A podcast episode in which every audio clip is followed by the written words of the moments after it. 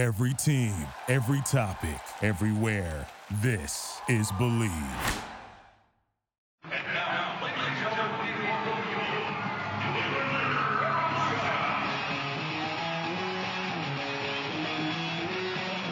It's Revolution Recap, a weekly review of the New England Revolution, Major League Soccer, and the U.S. national team on WNRI AM 1380 and streaming live on the internet at WNRI.com. Brought to you by Soccer New England Magazine and SoccerNewEngland.com, covering the entire sport for the entire region for over 20 years. And now, Revolution Recap with your host, Sean Donahue. Welcome to Revolution Recap. I'm Sean Donahue, joined here today by Tony Biscaia from RevsNet.com. Uh, we're joined later on in the show by Frank Dell'Apa from the Boston Globe. Uh, big result last night for the Revs, a 2 to 1 victory over the New York Red Bulls.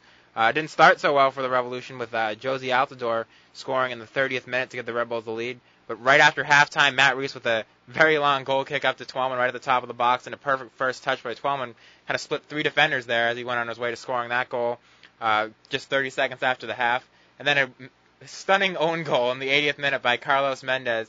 I think that one goes more on Jon Conway, though, uh, for not reacting really at all to that one until it was far too late and letting that one get by him. Uh, not not the uh, prettiest way to win, but uh, three points the Reds will take nonetheless.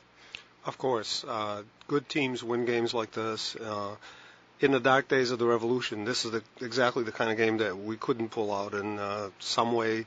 These days, we're finding a way to get the results. And uh, as you said, that was an outstanding play by, by Taylor on uh, a very long kick, uh, very difficult ball to trap, and he put it right in his own stride and walked in and scored. That's an, an outstanding world-class play.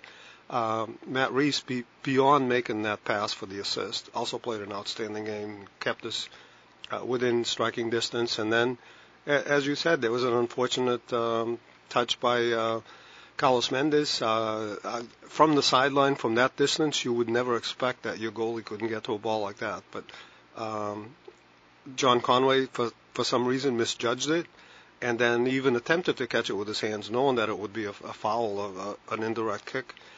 But uh, he couldn't get to it, and uh, it, better that it happened to them than to us. It seems like in, in our distant past, it happened to us all the time. So it's nice to have that reversed.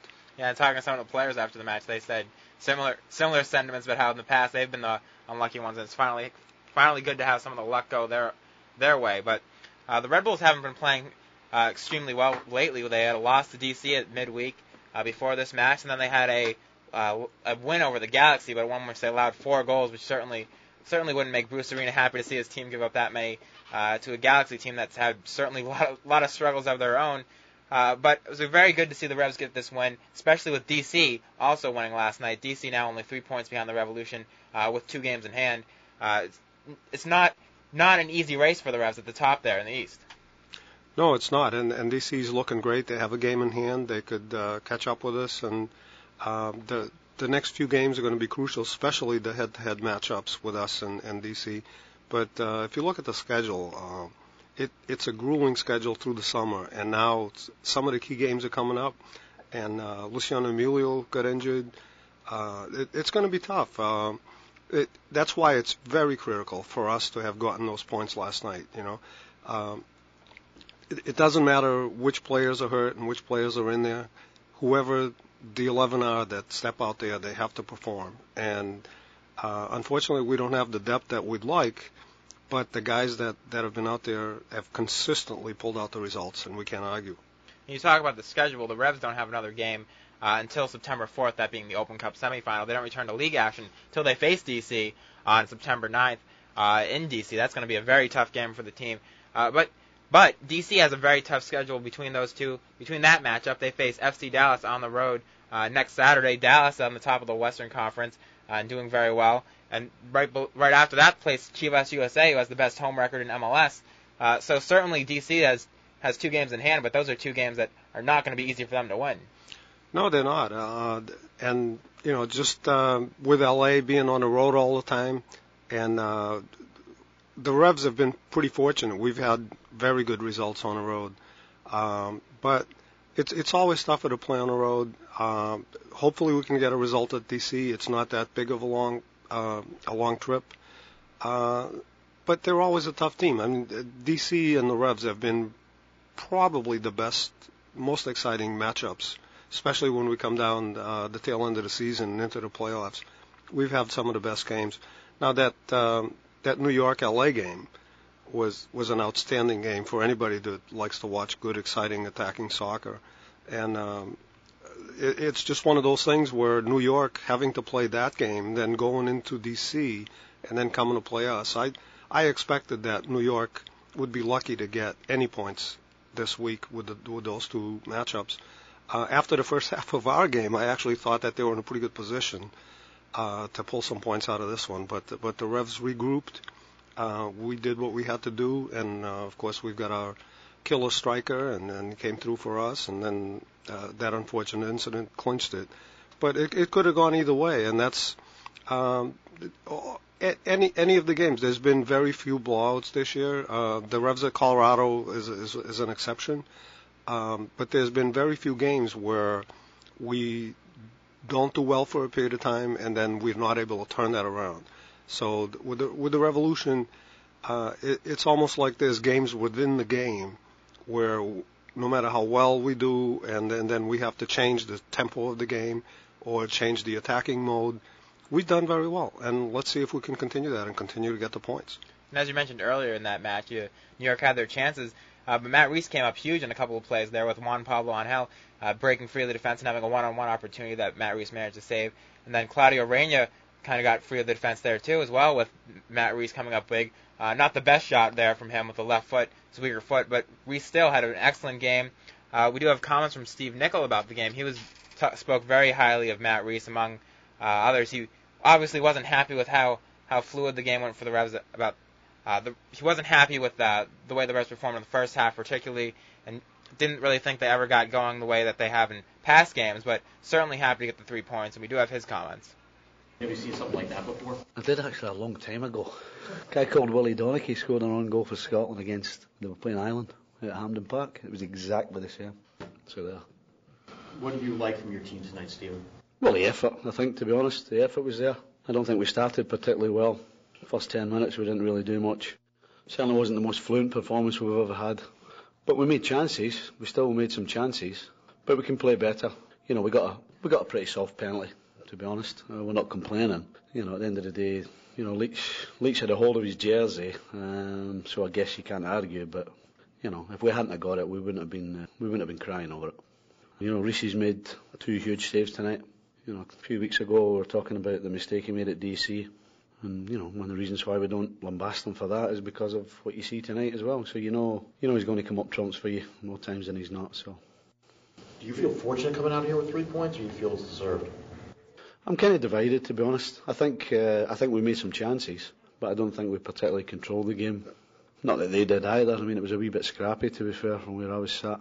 But it's getting that time of the year where it's it's it's points that that matter more than anything else. And we've got three tonight. Uh, would would like to have been a lot more fluent, but we weren't. But we got three points, so unusual way to get it, but we'll take it.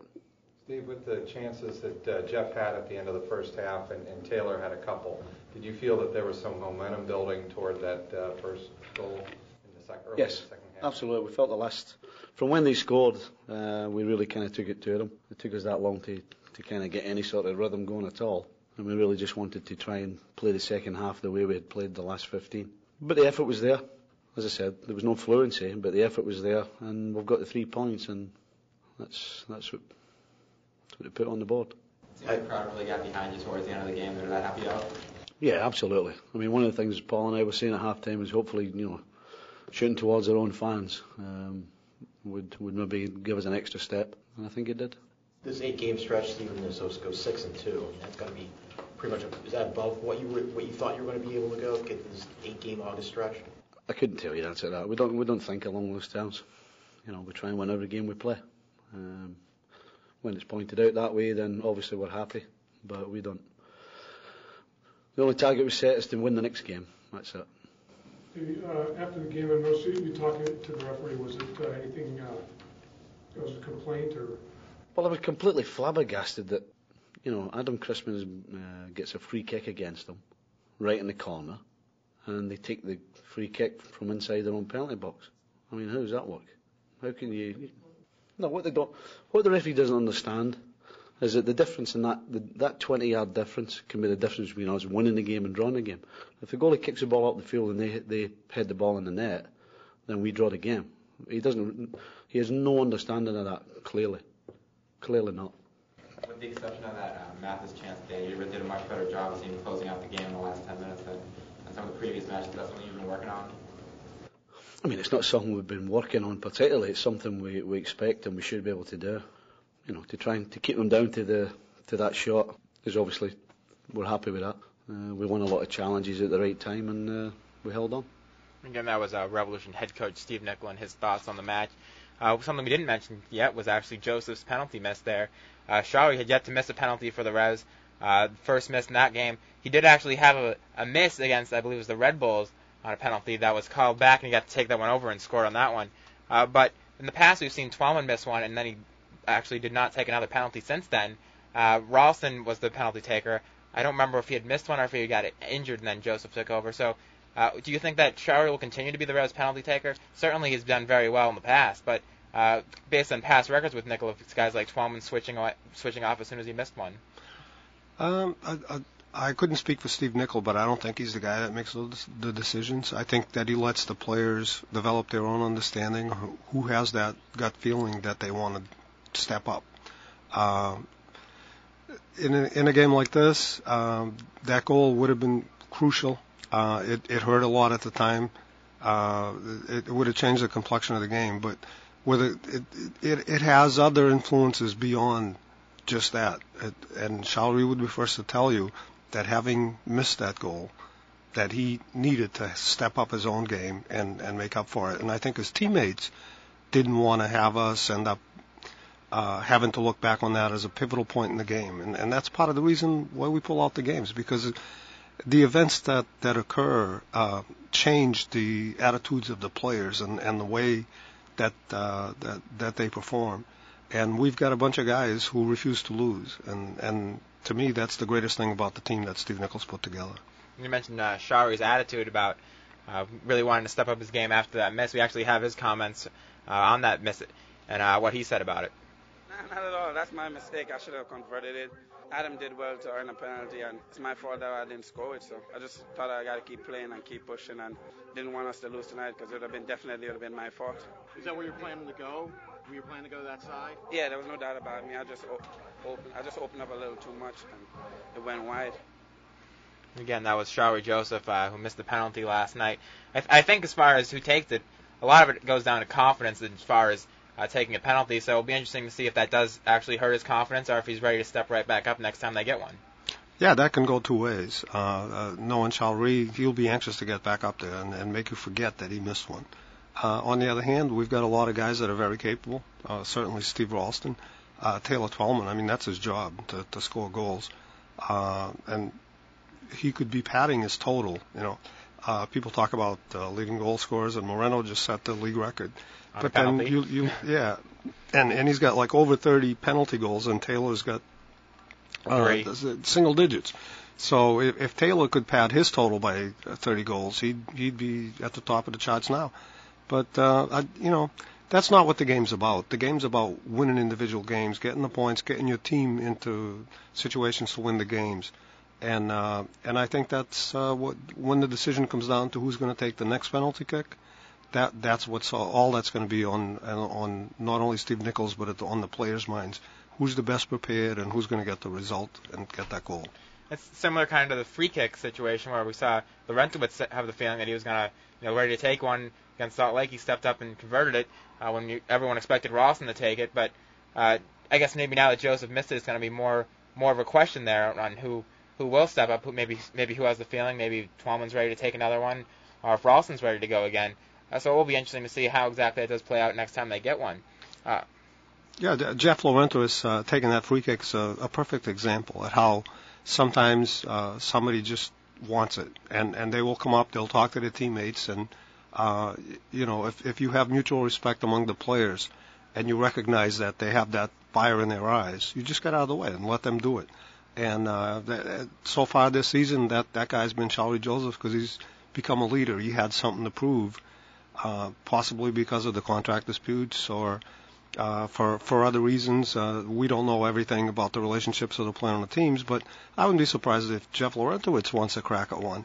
But certainly Taylor has a good claim, uh, and uh, you know, and any of those guys uh, that have been successful, like Steve Ralston, uh, we could probably put other guys in there that haven't had the opportunity and would love to, and they might be better than we'd ever expect. So let's we'll see how it sorts out. You could send Matt Reis up for one of them with the way there you go. That, that, that's another guy I was going to say. Let uh, let the opposing goalkeeper take the the PKs. That way, no forwards will be padding their stats. You know. but uh, speaking of Ralston, Ralston coming back, uh, making his first appearance since he uh, suffered flu, and I actually talked to him on uh, Thursday. He talked about how how on, he was planning to go out and play on that Sunday's game. He was feeling fine. Then he came down with the stomach virus that went through his whole entire family. Uh, so he was unable to make his flight. Uh, he was feeling better on Sunday. He felt really bad about not playing, but he also didn't feel comfortable leaving his entire family sick at the same time. Uh, but Ralston came back and played a very solid game. Uh, he had, had to switch back to the left when Wells Thompson came on for Khano Smith. And we do have uh, Ralston's comments on his game back from injury. What's the penalty? You, you might not get that goal. No, it's I mean, obviously you know disappointing. Obviously, we want to go up you know 1-0 at home, but we knew. I mean, the game's not even missed. Those things happen. I've missed penalties before in games, and you know you just gotta. You, I know Chaz was was upset, but you gotta try and forget about it and move on, and keep playing. We came at halftime saying, you know, we can easily score two goals. You know, we we have enough guys who can put the ball in the net. You know, and we we came out. Stevie let us have it pretty good at halftime, and you know got us going. We got a, got a quick goal. Ever seen an own goal quite like that? No, I don't. That not that I can remember. You know, it's we'll take it. I mean, we've been unlucky at times, and tonight we were pretty lucky to get that one. So, yeah, it's obviously I'm sure he's pretty upset, but you know those, those things happen in sports. You happy with the way the crowd kind of got behind you towards the end of the match? Yeah, it was a great crowd. I mean, obviously it was, it was, it was nice to see. I mean, we wasn't as as big as it was last last time we were here, but uh, I thought it was it was it was better than I thought it was going to be. You know, I, I thought after that one game it was going to go back to, you know, a little bit smaller crowd, but I thought it was a really good crowd, and they, and they got into it too. It was nice, and we we kind of feed off that, so it's it's always nice to have that kind of support. Um, like the, you moved over to the left side too. Uh, was that partially to to control there? No, I'm not sure. Um, you know, I, I I'd prefer to be on the right, and I got the I got the nod to go to the left. You know, I feel like right's my better position, but I also think it's it's Wells' better position too, and I think they feel that that maybe of the two of us, uh, you know, I got more experience. I can play on the left. I've been out there before, so I think that's just what it comes down to. You feel like um, you know, you've got it pretty much almost on pace as you were two years ago when you really had a dominant season. Do you feel you're you know approaching that level? Or? You know, you know we, it depends on what game it is. I mean, the way we've been lately, it's you know we have one good game, one horrible game, one good game, one bad game, and um, we want to be able to put together a run of, of some good quality soccer. And I think a couple of years ago we did that, where we were we were really good for, for most of that season. We've been, you know, tonight was pretty fortunate. We got pretty lucky at Houston to get a win, and I think there's been some really good bright spots, but also a few too many of those little hiccups during the season so far. So we need to get more consistent. Again, that was Revolution captain and midfielder Steve Ralston and his thoughts on the game. I talked about Wells Thompson playing out on the right. Uh, we also talked to Wells Thompson last night and kind of what the coaches have been telling him as far as his play. And we can play that one now. Yeah, the coaches really want me to go forward. Uh, I think a lot of times in in the past I've been I've been dropped back because we play three in the back, so I've had to cover the outside mid who's been pushing forward. Um, but James is doing a good job covering from behind, so I just kind of try to use that freedom. There's center mid. I think Clint was pushing in in the middle a little bit, so I just try to get forward. Um, and one of my favorite things is always running running through those balls in behind. I think I can get there, you know, before the defender with my speed and stuff. So uh, that's what I look for, you know, quick starts and stuff, and play them over top. Now a team with uh, over 40 points, more than first overall. You playing already in playoff? You thinking on playoff? Nah, nah, not yet, man. Um, you know, we're happy where we are. Um, there's definitely been games that we've that we've let go that uh, you know we're disappointed over, but uh, I think all in all we're happy. Um, you know, we're just trying to take it one game at a time. Um, we don't want to get too far ahead of ourselves and you know look to the playoffs. I, kinda, I guess it's kind of the cliche answer, but uh, that's what that's what we try to do. You know, got a couple of days off here, um, so we're just gonna try to recuperate. It's been a been a long couple of weeks traveling and stuff like that, so just be ready to have at it next game. Obviously, the crowd wasn't as big as the uh, for the Los Angeles game, but Yeah. are you happy with uh, the turnout tonight and the support they kind of provided towards the end of the match? Yeah, it was, man. It seemed like they opened uh, behind our the goal Yeah. on that end too. I've never seen that happen. So, yeah, I mean, I looked up. It's, it's always nice to see a good crowd in the stands, you know, supporting you and stuff. So I think that helped us, gave us a little more boost. Have you ever seen a, an own goal like that? I probably have, man. I can't. Nothing comes to mind right now, but you know, it's just one of those freaky things. Um, you know, someone was on our side tonight, so just glad we came out with the victory. Again, that was Revolution rookie uh, midfielder Wells Thompson. Uh, we're going to take a quick break here uh, before we come back with Frank Dell'Apa. Frank had some uh, interesting articles out recently, including uh, the news that the Revs are looking into signing uh, Dusan Pet- Petkovic from uh, Serbia and Montenegro, former Serbia and Montenegro international, uh, as, as well as the news that the Revs actually did look into signing Denilson, who recently signed with uh, FC Dallas. He's a certainly interesting player who uh, had a great career going for him. Looked one of the highest uh, high transfer fee there. Played in a World Cup, uh, but now he's ended up in FC Dallas. Was recently in Saudi Arabia? It'll be interesting to see what kind of impact he has in Dallas. But interesting to see that uh, there was a possibility that he could have come to the Revs. Yeah, the, the Revolution um, have the uh, cap space and they have the slot, uh, the roster slots open. And uh, it's interesting that they've looked into some of these guys, and uh, although most fans would jump at the chance to have those guys on our team, um, with the results we've been getting, we're not in a panic situation. So the the coaching staff can evaluate these guys and and make the best choice possible. And uh, I don't know enough about uh, uh, Petkovic. Uh, I haven't seen him play, but if if he's been that impressive, where he's the man that uh, that, that they've decided on, uh, well, let's get rolling and let's bring him in and let, let's see uh, what uh, his game is like and uh, see if he can justify that decision. We will take a quick break here, and then we'll be back with Frank Dell'Apa.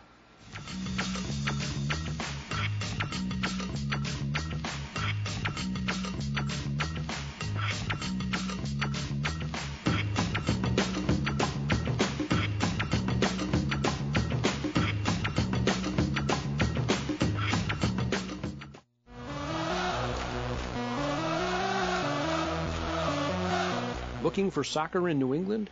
It's all right here at Soccer New England Magazine and SoccerNewEngland.com. New England's premier soccer magazine celebrating over 20 years of in-depth soccer coverage. Professional teams, college soccer, men's and women's amateur leagues, youth and high school teams. Soccer New England Magazine's got it covered. Looking for youth soccer camps? You'll find them here dedicated to bringing the excitement of soccer home to you with stories, scores, and insights in both print and on the web. Soccer New England Magazine and SoccerNewEngland.com, covering the entire sport for the entire region for over 20 years.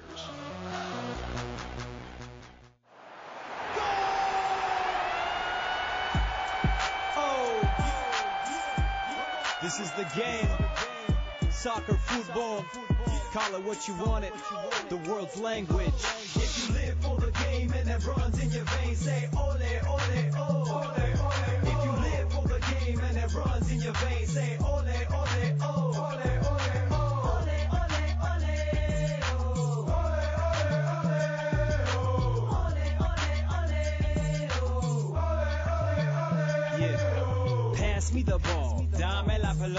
I'm burning down the field, getting hotter than a toaster. I flip fake and juke like Ronaldinho. Me, I'm just a man, but look at you, you're just a Nino. When we go, a 4-3-3 should be illegal. Cause we be making plays while you're hogging it like Schmigo. Your ego is just too big to catch the stilo. Jogo bonito. You hit the ground like Louis Figo. Oh no, oh no, watch me give and go. Now I'm weaving through the D like I'm the Ronaldo.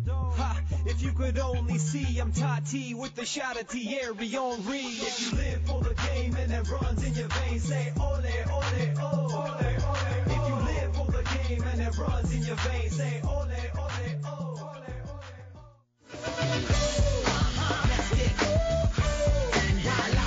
And now back to Revolution Recap with Sean Donahue on WNRI AM 1380.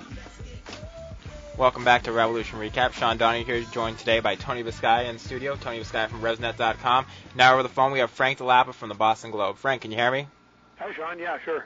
Thanks a lot for joining us today. Good to be with you. Uh, you had a couple interesting articles out that we mentioned before the break. Uh, uh, recently, the one on Denilson, but before that, uh, Dusan Petkovic. Uh, the Revs interested in signing him. What have you seen from him so far in practice, and uh, how close do you think that is to being a done deal?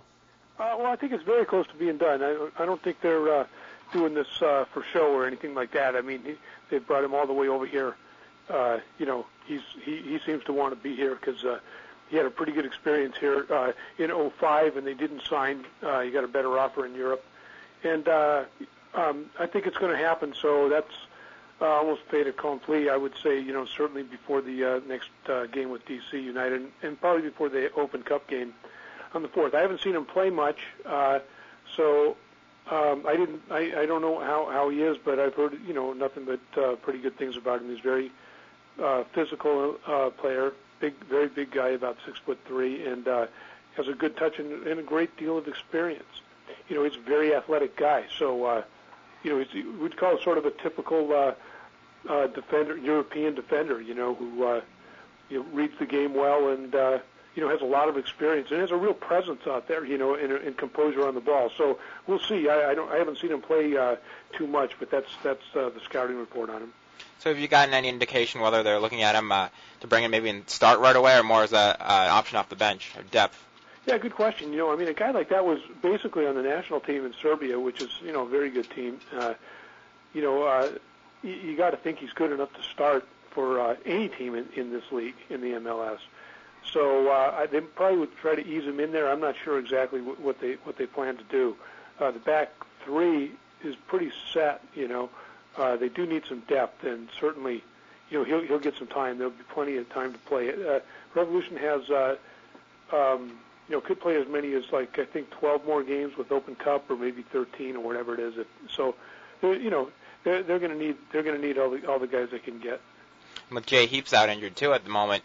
Uh, but you mentioned his height. Uh, that's certainly something the Revs back line has lacked over the years, and uh, certainly something that he adds to that team. Yeah, right. Um, you notice like on set pieces, and, and uh, you know, Shalrie Joseph is is really the guy that's back there heading the ball out on any high balls, and uh, you know, Shalrie has to do a lot, and and it's okay, but you know, it'd be nice if you had another guy back there that could really. Uh, you know, match up. It, where he'll come in handy is especially against the Houston's, uh, you know, the real physical teams that, that just basically set up for set pieces and and uh, are very dangerous. You know, and they, if they get one or two free kicks or corners, you know, that could be the game. And a guy like that, you got to think would really, really change that dynamic. You could also add it to the offense up front, possibly on set pieces where the Revs really haven't uh, converted that many of their chances lately. Yeah, that's a good point too, Sean, because they they're not real dangerous. Uh, you know, uh, I don't think they that they scare the other team. You know what I mean? The other team's yeah. not really worried about so the direct, you know, free kick from Ralston uh, or something maybe, but they don't really have to match up and, and really worry about getting overpowered by the Revolution on set pieces. And that's a good point. If you brought a guy like that in, that would change the whole mix. I mean, what the other teams do is just basically, you know, just stop Twellman and, and figure nobody else is going to put it in, you know, off headers. So. And you mentioned the uh, the other article that you had today and talked about uh, Denilson, uh, the Revs possibly looking at him. Uh, how did you come across that information, and do you think he could have been a help to this team? I haven't seen him play lately. You know, um, uh, you know, obviously he was he was a very very skillful player. So, uh, you know, his career doesn't seem to be going anywhere. But uh, I think they, the Revolution was worried about his commitment. Uh, they they don't think he's going to. Uh, he, he didn't want to sign for more than one year. Um, that sort of a thing, and uh, you know, it's sort of a bring him in for ten games or whatever it is, and they they didn't really want to do that. Uh, at the money that he was looking at. Now he also, I think there was some shopping going on here too. So he's playing one team against the other, and I, for, I understand from sources outside the Revolution that, you know, he could have been had much cheaper. But then you get into a little bit of a bidding war, and uh, you know the price goes way up, and Dallas was the one that sort of like you know bid on bid on that uh, big price, and the Revolution wasn't willing to do that. Hey Frank, this is Tony Biscaia from RevsNet. Uh, I talked to Jim Dow recently, and uh, he remembers uh, when uh, uh, Petkovic was in in, in 05, and uh, I didn't. I, I was there too, and uh, I wasn't watching him in particular. But Jim says, and I trust his judgment that he was uh, one of the best players on the field. Do you remember seeing those practices? Yeah, I remember it was indoors, and I actually wasn't around for that. It was, I think, I believe February, March, just before the season started. Right. It was at Four Kicks, I think, in Norfolk. So yeah, you guys were there, and uh, I, I knew he was there, but I never saw him. So I, I trust Jim too as well. Yeah, and um, on the marketing side, though, uh, a lot of fans talk about this stuff. Bringing in a Brazilian with the large uh, population that we have in the state would be a better marketing uh, option for the Revolution versus a guy who's relatively unknown. Although he might be a better quality player, and as you said, he might be making a, a bigger commitment and overall work out better for the team. But um, do you think that's a factor in the decisions that the team's making, or are they just strictly going for the on-field product? Yeah, I think uh, I think the coaches are just going for on-field. Uh, I'm not sure how a Denilson would fit in in the sense that uh, you know he kind of like spends a lot of time on the ball, you know, and uh, and and just sits out on the left wing. And you know, I I think he's a you know an excellent player, but I'm not sure how that fits in with they they like to move the ball very quickly down the wings, you know, and I'm not sure he, he does that. Now, now that would work out okay if he had a, you know, another guy or two or three guys with him that would sort of uh, make that happen. Uh, I don't think they're looking at it in a marketing way at all. If you look at this time of year for the last few years, the guys they brought in are guys like Steve Howey, uh, Ricardo Phillips, uh, uh, Bundes last year.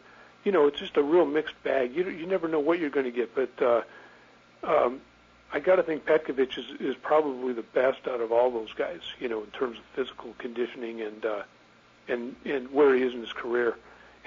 he just happens to be a defender, you know.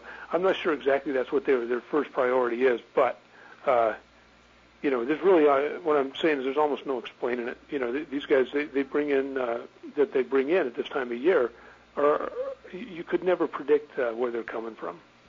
Uh, do you think that the uh, uh, sour experiences that we've had with trying to bring in Brazilians in the past uh, might have had a little bit of impact in the decision too?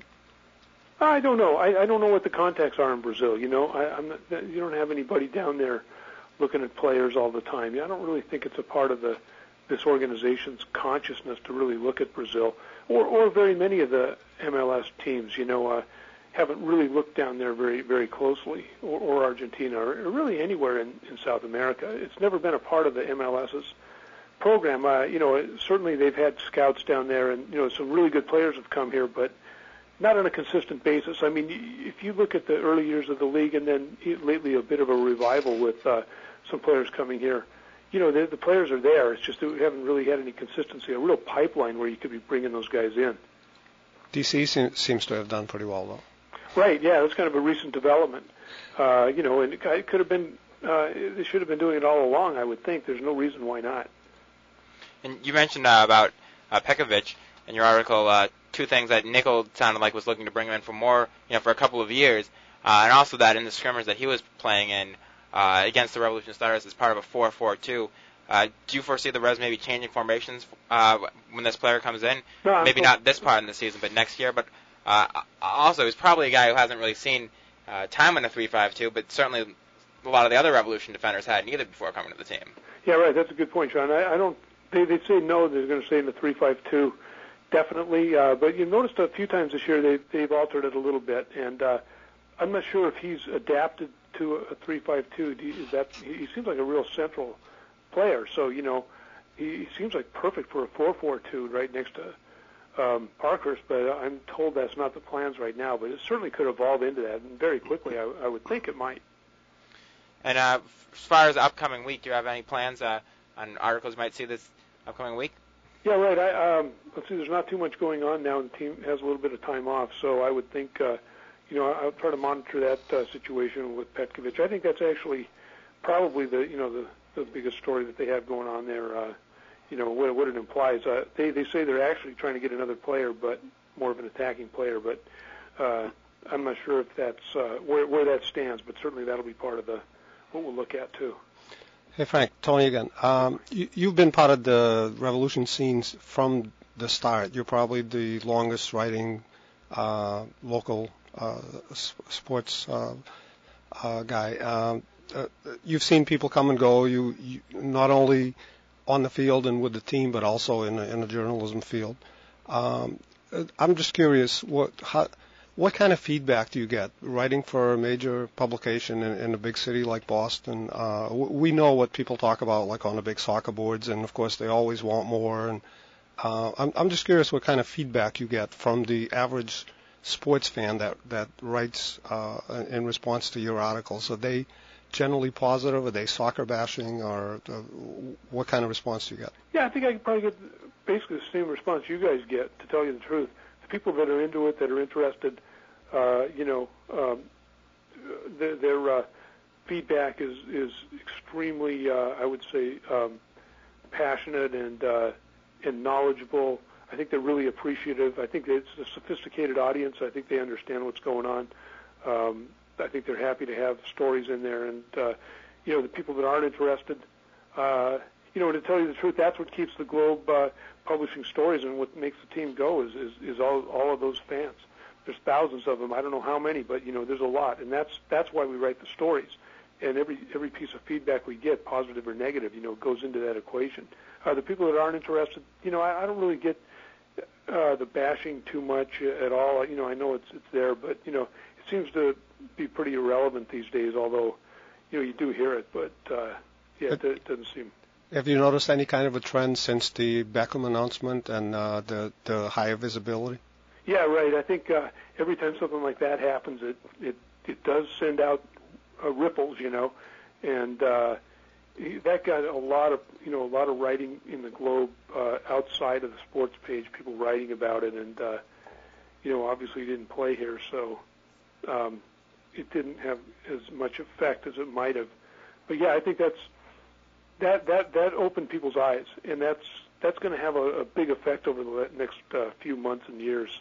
And, do, do you uh, think the league will continue to pursue that concept, and that we'll see more high-profile players next year and in the future? Yeah, yeah, I think it will. I think that's it's not just now. It's it's gonna it's not just him. It's going to be more guys. This opens the door. I mean, there's no turning back now.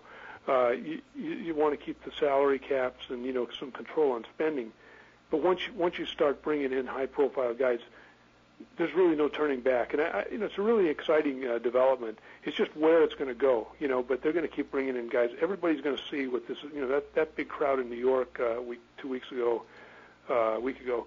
You know, that that's what the league needs and wants, and uh, you know, they're they're going to keep trying to do that wherever they can. Well, you speak of uh, speaking of uh, these big name players. Uh, what do you think of how the league and uh, the Galaxy have handled this Beckham situation? I'm flying to England, coming right back, and uh, playing 90 minutes the next day, and now missing out an away game against Colorado against fans who were hoping to see him, especially probably thinking they were going to see him too, the way he's been starting and playing these matches lately. Uh, have they handled that in the right way? Yeah, that's a good point, Sean. I, I don't think so at all. I think uh, you know that that you know there at one time you remember there was like a FIFA directive that players could not play.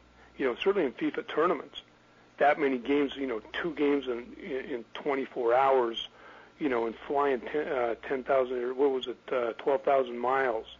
Uh, that's not so. No, they haven't handled him the right way.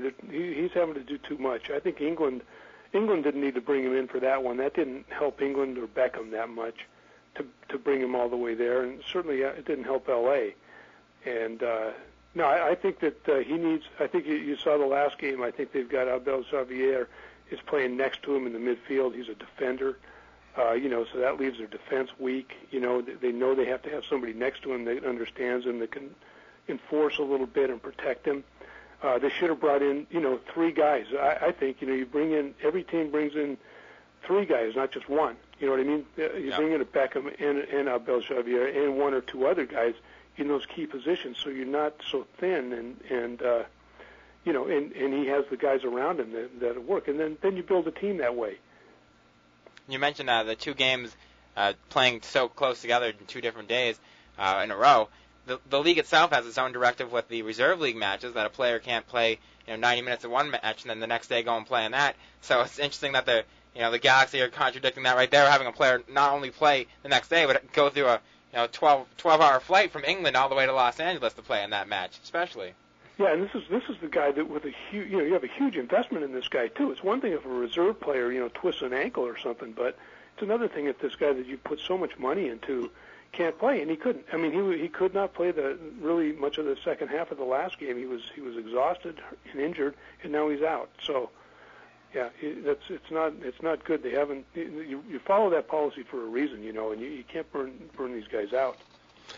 Frank, uh, do you think it's imperative that uh, the the teams that these players, uh, like Beckham with LA and uh, you know New York with a couple of the high-profile players, and uh, do you think that we need to have those guys uh, in the playoffs and having successful seasons, or, or will it backfire if those guys come in and they can't help their team and they can't make the playoffs? Will will that be uh, reflected on by the European uh, journalists as saying that it, it's all just a uh, you know like a, a marketing trick, or how do you think that's going to play out?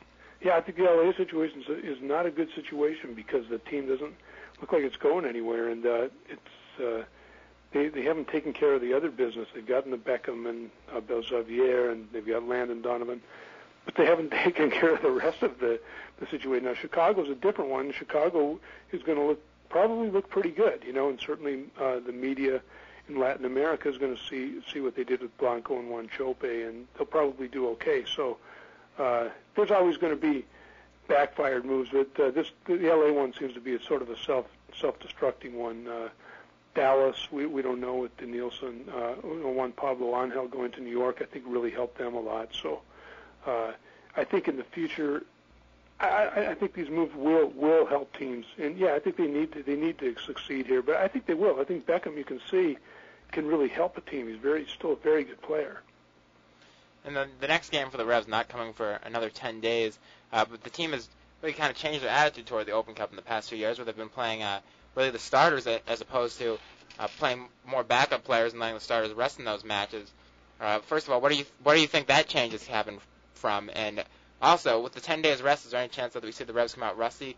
Uh, in that match, obviously, with uh, Kansas City having a 17-day rest, certainly didn't help them. Uh, 10's a little bit shorter, but still the chance that uh, going that long without a game, having four days rest, uh, team might have trouble coming out from that break, right? Yeah, you sure do. I, I mean, you saw that with Kansas City. Uh, they probably should have played a couple of games in there, set something up because they were they were half a step slow, even though they they had fresh legs and everything else. The Revolution was was game sharp, you know, and uh, that's a good question uh, for for the next game for the Revolution.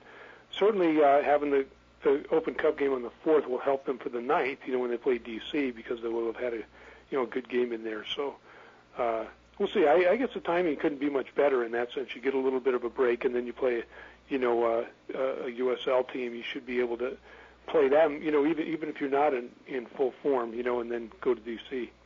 And Carolina, not even a very strong USL team as far as their performances in league play towards the bottom of the table.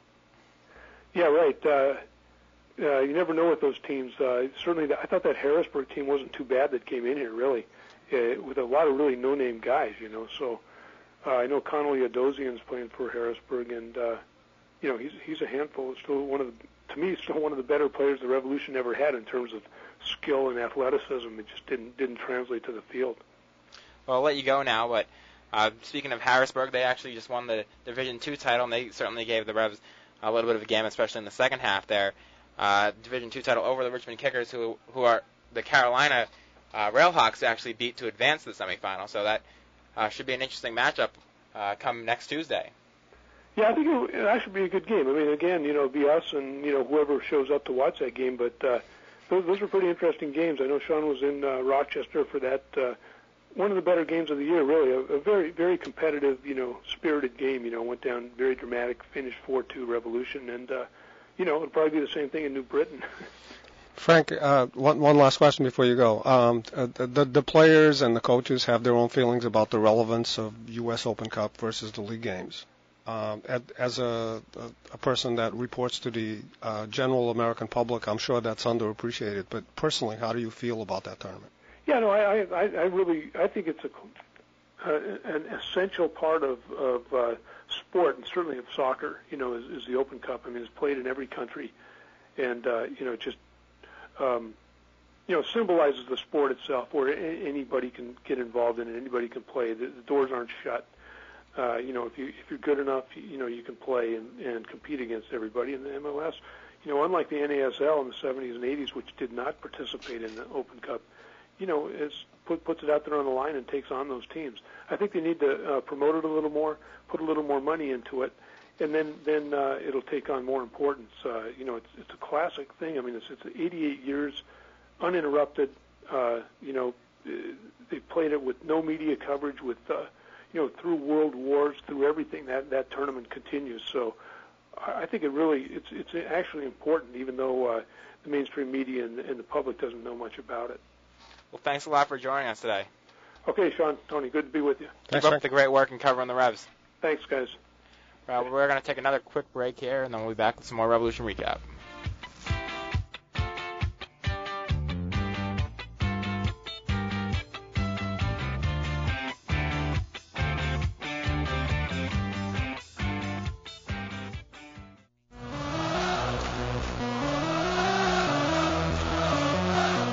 Looking for soccer in New England? It's all right here at Soccer New England Magazine and soccernewengland.com. New England's premier soccer magazine celebrating over 20 years of in-depth soccer coverage. Professional teams, college soccer, men's and women's amateur leagues, youth and high school teams. Soccer New England Magazine's got it covered. Looking for youth soccer camps? You'll find them here. Dedicated to bringing the excitement of soccer home to you with stories, scores, and insights in both print and on the web. Soccer New England Magazine and soccernewengland.com, covering the entire sport for the entire region for over 20 years.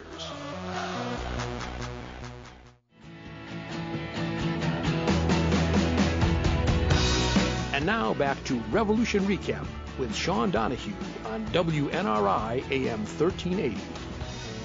Welcome back to Revolution Recap. Sean Donahue joined here by Tony Biscaia. Uh, taking a look at some of the scores from across the league.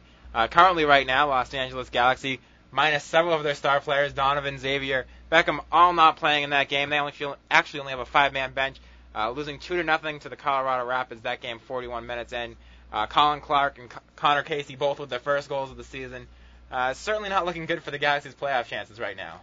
Uh, no, it's not. And uh, as we discussed with Frank, um, you know, when you have those high-profile players and you have their attention concentrated on a team, and then not only do you not see the star players, but then you see the the team uh, stumble and and uh, not be able to win.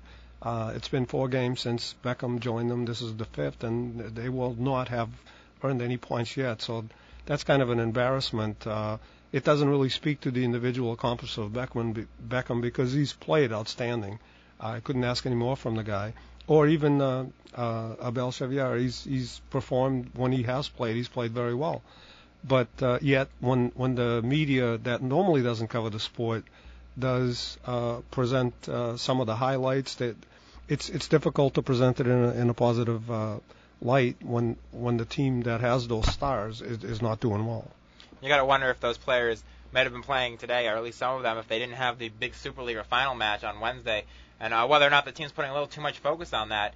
Uh, they've been doing actually well in that tournament uh, compared to their league play, where they've really struggled. And and that could compensate for their failure in the league uh, championship, because if they win that, that is uh, a, a fairly prestigious, uh, highly competitive tournament, and. Uh, uh, honestly, I, I've been very pleasantly surprised. The competition level in that tournament's been outstanding. That's one of, for a new tournament. Uh, I, I hope it continues for many years. I think it's a great concept.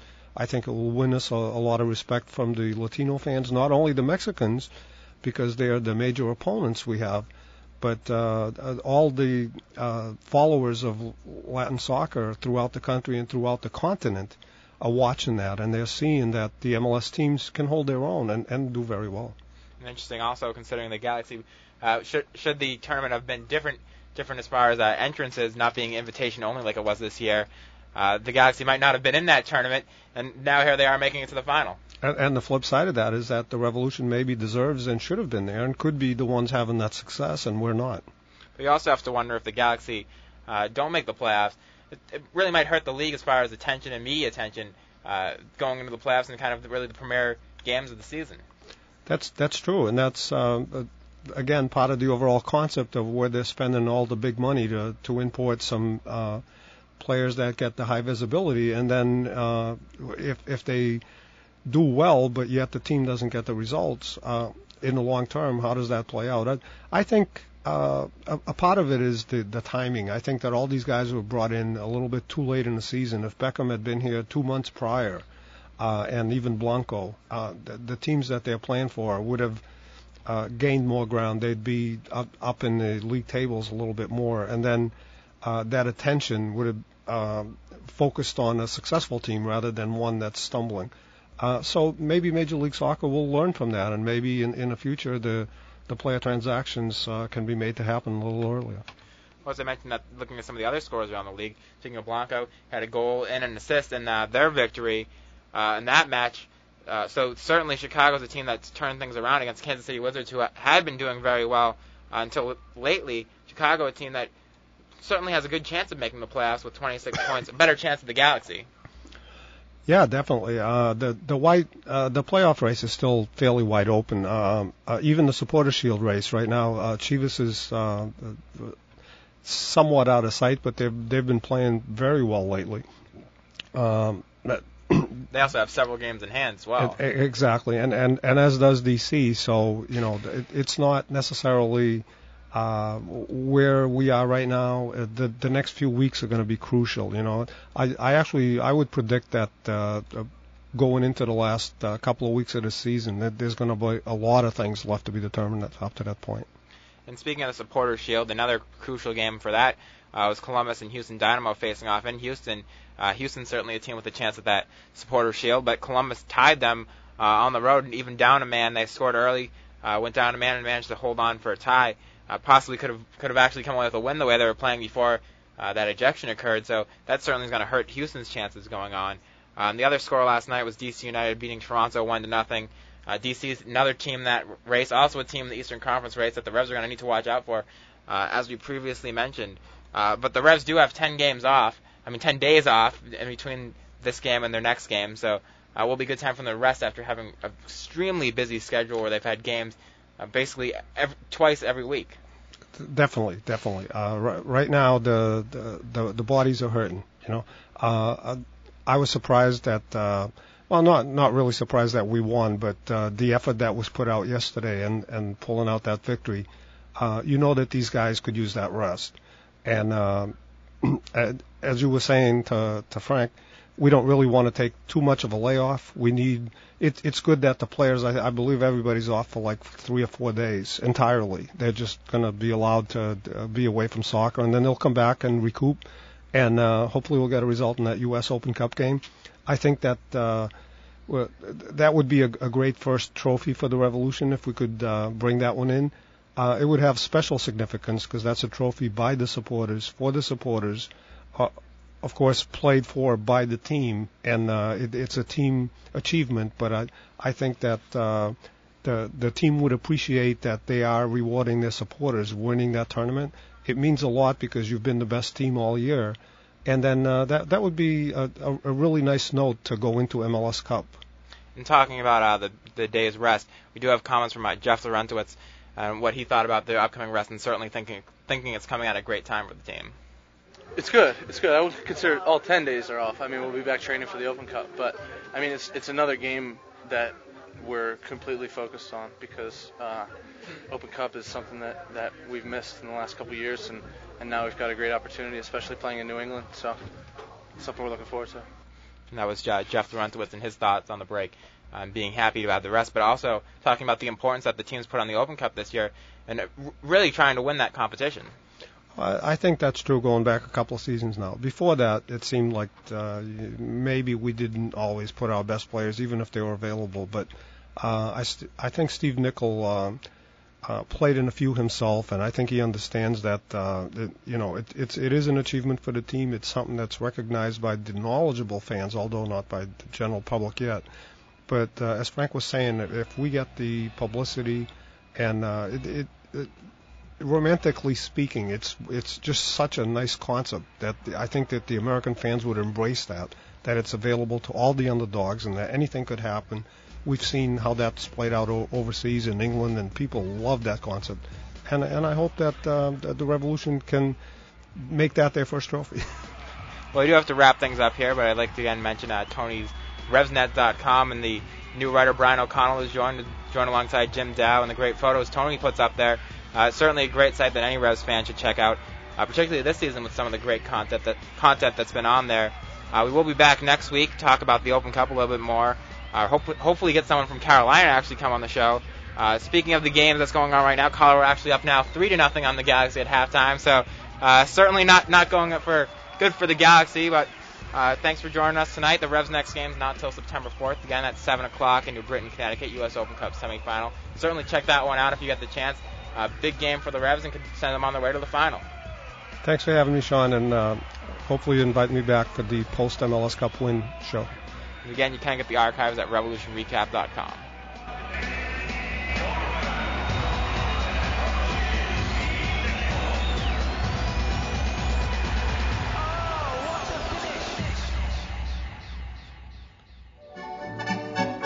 Fifty years of service to the Blackstone Valley. This is 1380 WNRI Woonsocket.